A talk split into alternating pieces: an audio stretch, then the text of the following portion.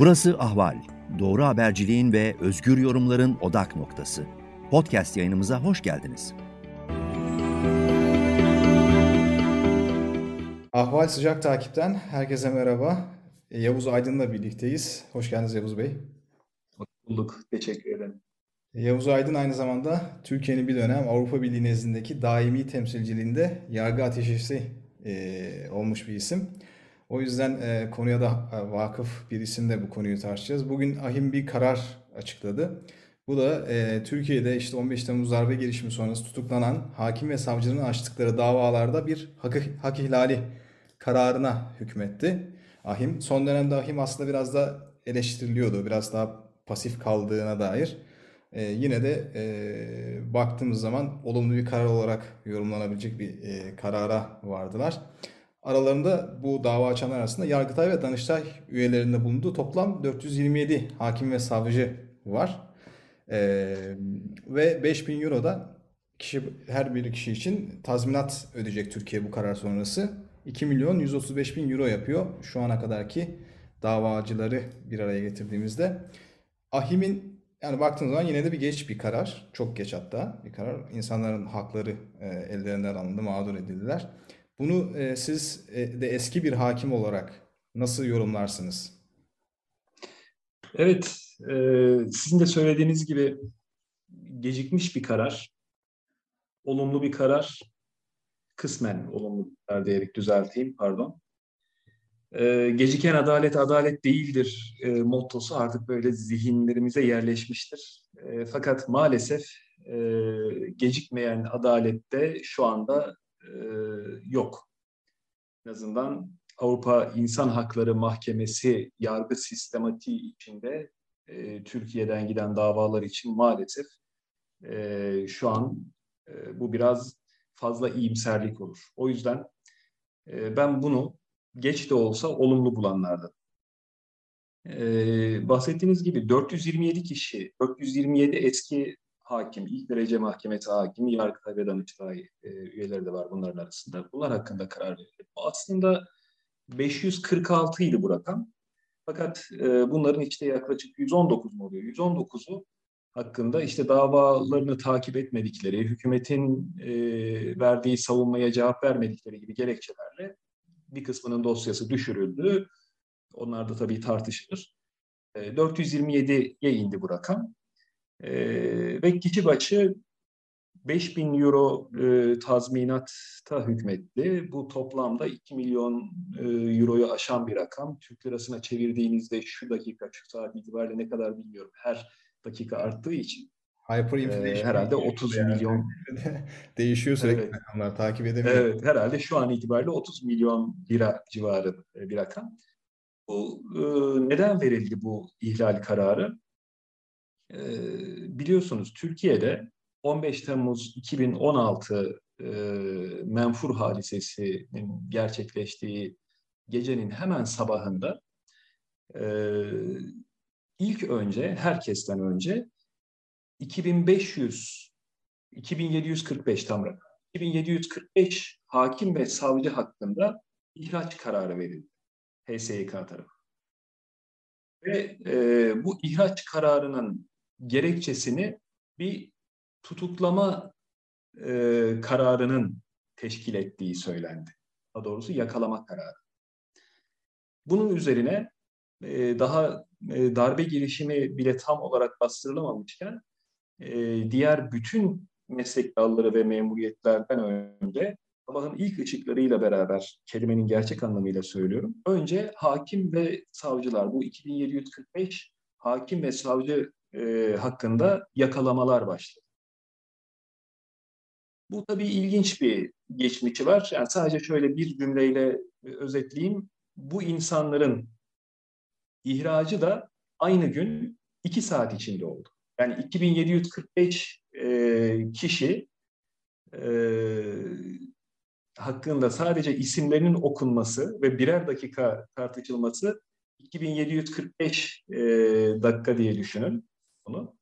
2745 dakika 24 ee, saat hesabından ne kadar eder düşünün yani. Bu 2 saat yani, içinde olması mümkün değil. Bu zaten artık hani aşikar.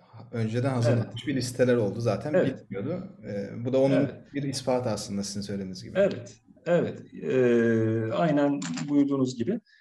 Ve bu şekilde tutuklanan herhangi bir delil olmaksızın daha önceden hazırlanan e, Excel e, çıktılarıyla e, tutuklanan hakimlerin ilk 546'sının 427'si hakkında verilen karar. Henüz e, Tamam, peki kaç karar verilmeyi Açıldığı bilgisi var mı? Yani şu ana Evet, kadar kaç kişi karar açtı? verilmeyi bekleyen e, şu anda e, bunun iki katı kadar daha var. Yani hükümete tebliğ edilmiş ve artık hani karar e, sürecine girmiş e, bunun iki katı kadar daha dava var şu anda ve daha da gelecek. Çünkü 2400'ün üzerinde hakim ve savcı tutuklanmış. E, bunların 1400 kadarı, en az 1400 kadarı insan hakları mahkemesi sürecini e, başlattı ve takip etti. Yani toplamda en az 1400 benzer karar e, çıkacak demek bu yani. Sadece hakim savcılarla alakalı. Ve burada insan hakları mahkemesinin bu kararda incelediği husus bu hakim ve savcıların ilk tutuklanmaları, ilk gözaltına alınmaları e, sürecine ilişkin hukuki incelemesi. Yani bu insanların tutuklanması için makul şüphe teşkil edecek e, ne vardı? Bunların tutuklanmasında usule uyuldu mu? Mevzu bu. Şimdi bu kapsamda yaptığı incelemede İnsan Hakları Mahkemesi e, daha önce e, ilk derece mahkemelerinden Hakan Baş hakkında kararını vermişti. 2020 yılıydı yanlış 2020 Mart ayıydı. Ee, Alparslan Altan, Anayasa Mahkemesi üyelerinden Alparslan Altan hakkında da kararını verdi. Daha sonra yine başka bir Anayasa Mahkemesi üyesi, yine ihraç edilen tutuklanan Erdal Tercan hakkında da karar verdi. Bunların hepsi kesinleşti. Aslında bu davalarda ortaya koyduğu e, tespitleri bu 427 kişi içinde ilk tutuklanma e, anı ve ilk tutukluluğun hukukilik incelemesi çerçevesinde yapmış oldu. Peki hak ihlali verirken gerekçe tam olarak hangi kelimelerle ifadelendiriliyor? Ee, yani İngilizce e, karar okuduğum için Hı hı. tam böyle e, Türkçe'ye birebir çevirmeye çalışayım. Hani kimseyi yanıltmamak için. Ee, şöyle diyor. Tutuklamaya gerekçe yapılan suç şüphesini destekleyen bir delilin bulunmadığı belirtiliyor bir kere. Hı hı. Ve tutuklamada e, usule uyulmadığı da belirtiliyor. Şimdi burada şu demek. Tutuklamada suç şüphesini destekleyen delil. Suç şüphesi neydi? Darbeye karışmaktı. ilk. E, Daha sonradan silahlı suç örgütü üyeliğini eklediler. Yani burada bu kadar hakimin, savcının e, darbeyle ilişkisi var.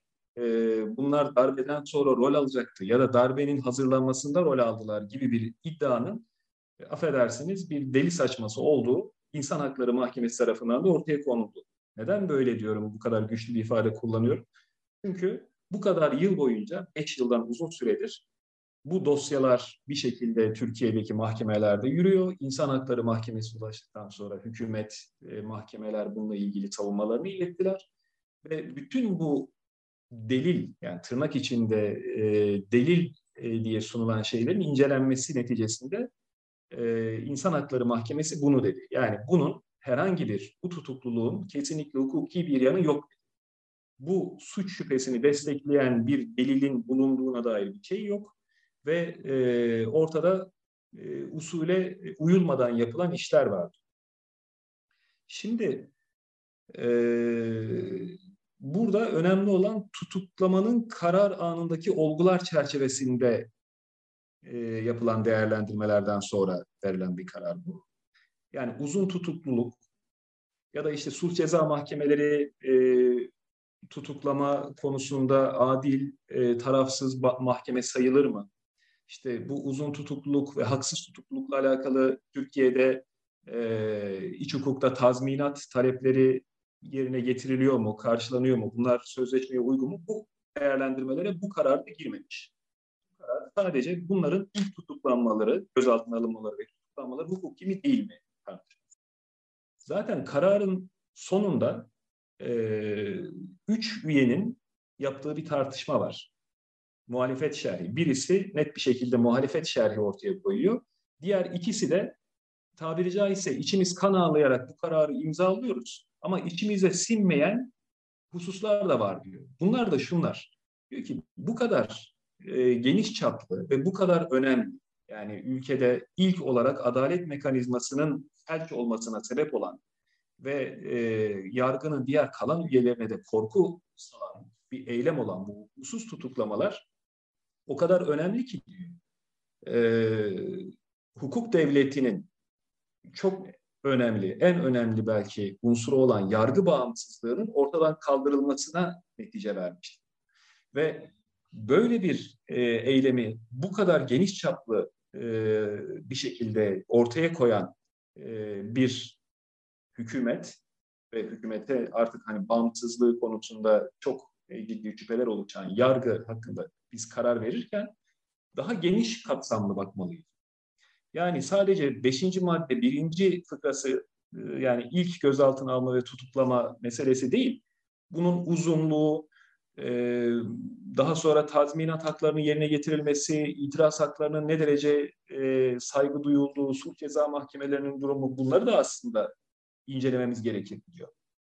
Ve hatta üyelerden birisi çok ilginç bir ifade kullanıyor. Bakın bunu e, yine doğrudan Türkçe'ye çevirmeye çalışayım. Diyor ki bu kadar eğer diyor biz Alparslan Altan ya da işte Hakan Baş e, dosyalarında olduğu gibi teker teker inceleseydik bu dosyaları ya da bu kadar çok hakim savcı hakkında bunlar yapılmış olmasaydı diyor. Bu diğer ihlal iddialarını da şimdi inceleyecek, sonraya bırakmayacak. Neden inceleyemiyoruz? Mahkemenin şu andaki iş yükü itibariyle, mahkemenin e, insan kaynağındaki sınırlılık e, sebebiyle e, fiziki ve fiili olarak şu anda bunu yapmak çok mümkün görünmüyor. O yüzden öteliyoruz. Şimdi sadece e, beşinci maddenin birinci fıkrası çerçevesinde yapıyoruz. Bu da diyor, şunu gösteriyor diyor.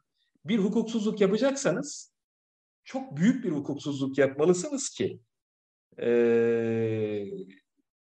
bu bir şekilde buradan kurtulabilirsiniz. Hani bu ihlal e, kararlarından bir şekilde bir süreliğine daha kurtulabilirsiniz.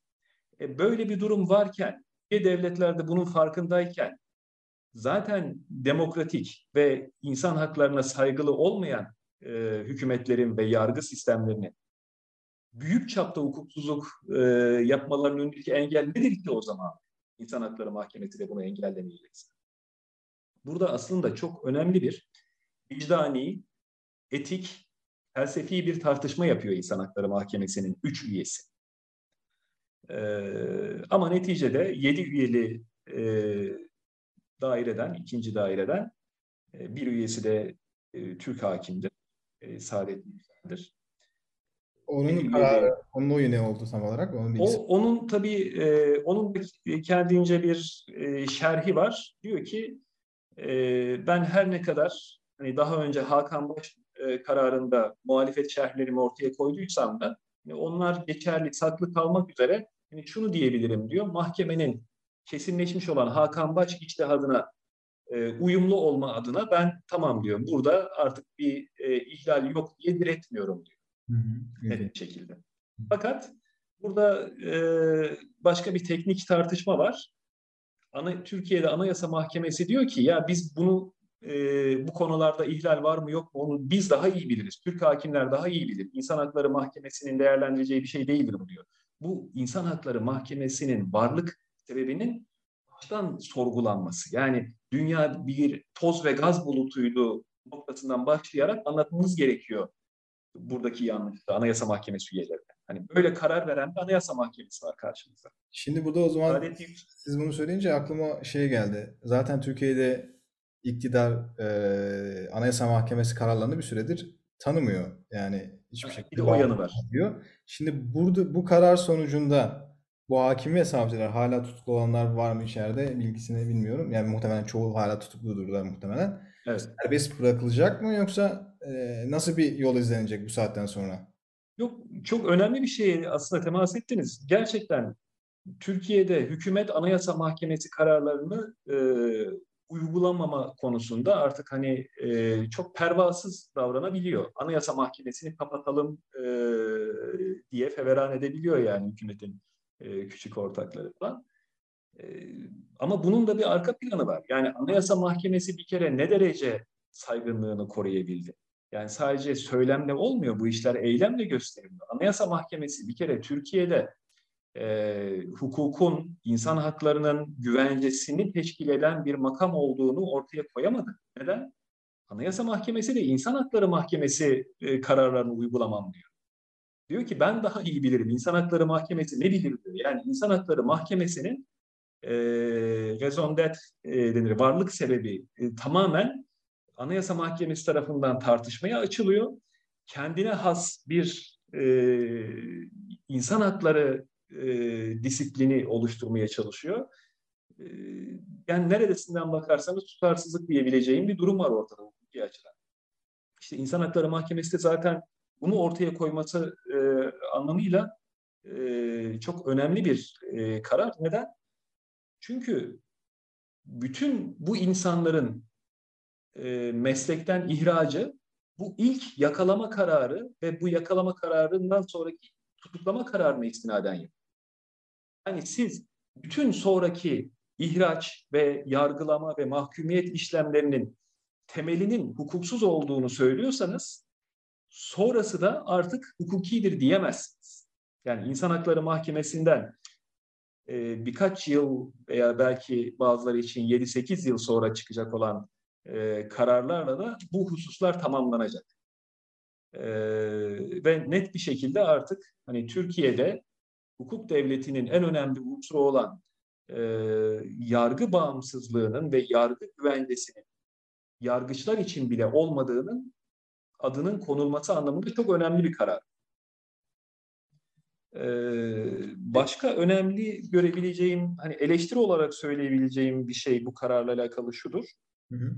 Hani insanlara şimdi tabii Türkiye'deki kur meselesinden dolayı e, bazılarına bir rakammış gibi görünebilir 5000 euro kişi. Fakat bu insanlar e, halen bu tutuklanan 2400'ün üzerinde hakim ve savcının yaklaşık 500'ü halen tutuklu. Yani 5 yıldır bu insanlar hala içerideler. Ve e, bunların 150 kadarı e, tamamen hücrede kimseyle temas etmeden yaşıyor. Bu insanların e, kaç günü eder yani e, kaç dakikalık acı çocuklarının, eşlerinin, kendilerinin içine düştüğü durumun e, şu an çektikleri acının kaç dakikasına denk gelir bu 5000 euro e, onu bir e, hesap etmek lazım başta. Fakat daha da problematik olanı bu 5000 euronun içinde e, bu insanların avukat masrafı ve diğer yaptıkları masraflar da bunun içinde. Yani ayrılmamış. 5000 euro artı avukat masrafı dememiş. E, bu anlamda da e, sanki hani hükümeti çok kızdırmamaya e, dikkat edilmiş. Biraz böyle makyajlanmış e, bir karar gibi. Dediğim gibi o muhalefet şerhlerinde de zaten bunları okuyorsunuz. Evet. Peki bu kararlar uygulanmayacak nihayetinde öyle mi görüyorsunuz siz? E, şimdi bu karardan sonra açıkçası hukuki olarak mesela Demirtaş ya da Kavala kararındaki gibi bunların bir an önce serbest bırakılması, derhal serbest bırakılması gibi bir ifade kullanılmadığı için, yani sözleşmenin o hükmü işletilmediği için hükümetin bu e, hukuki çerçevede hemen içerideki tutuklu olanları salıvermek gibi bir yükümlülüğü yok. Hmm, zaman... Fakat net bir şekilde şu anki yani bu insanların devam eden tutukluluğunun da hukuksuz olacağının işareti net bir şekilde verilmiş vaziyette. Ama diyor ki şimdi değil sadece. Şimdi değil. Ee, daha ben ilk önce bunu bir inceleyeyim, bunun bir adını koyayım. Bu insanların yakalanması, tutuklanmasının hukuksuz olduğunun adını bir koyuyorum. Ee, hükümet şu an içinde bulunduğu ihlalleri giderme anlamında bu çaktığım işaret fişeği tabiri caizse bunun gereğini yerine e, getirir, getirmez. Kendi bileceği iş. Ben zamanı geldiğinde iç hukuk yolları diğer ihlal iddiaları için iç hukuk yolları tükendiğinde tümünü tekrar ele aldığında ne diyeceğim artık belli diyor. Çünkü belki bir iktidar değişikliği olduğunda önemli bir karar aslında yine de baktığımız zaman. O zaman işte hani Kılıçdaroğlu çok çat tartışmalı bir ifade kullanmıştı. Hakkında bir yargı kararı bulunmayan bütün KHK'lıları iade edeceğiz diye ki işte bugün e, AHİM'in kararı diyor ki Türk yargısı hak ihlal etmiş diyor. Bir gerekçe, uyduruk sizin tabirinizde uyduruk bir gerekçeyle insanları içeri atmış diyor.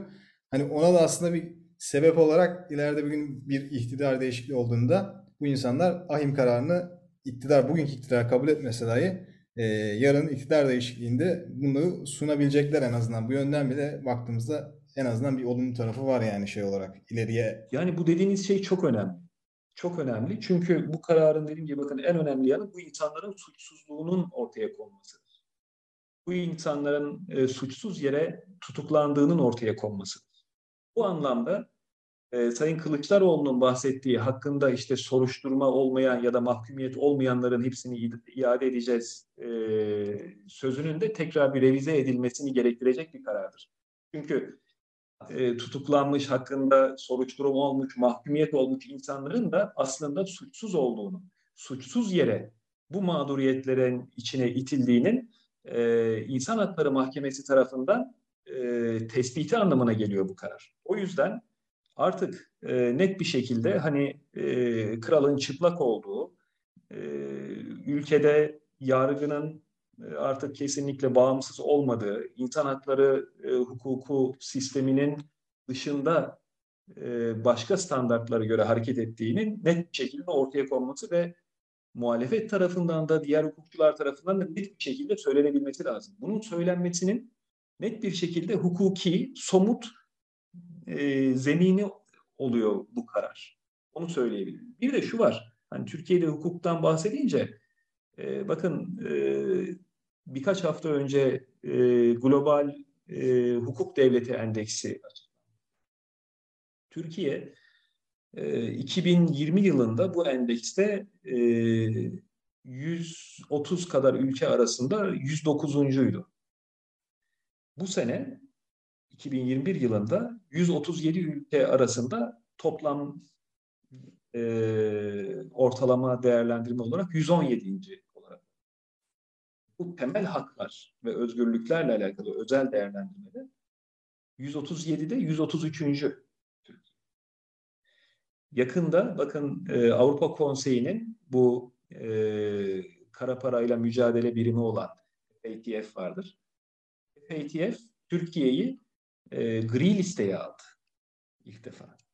Gri listenin bir altında da artık olanlar İran'dır, Kuzey Kore'dir falan. Yani Türkiye net bir şekilde bu e, çizgiye geldi. Yani Türkiye paranın aklanmasında kullanılan bir ülke demek. Türkiye temel haklarda dünyada 137 ülke bir tabir kullanıyorlar hatta. Suç ekonomisi. Orada Evet, suç ekonomisi. Ha, e, benzer o bahsettiğiniz ifade bir de şeyde kullanıldı.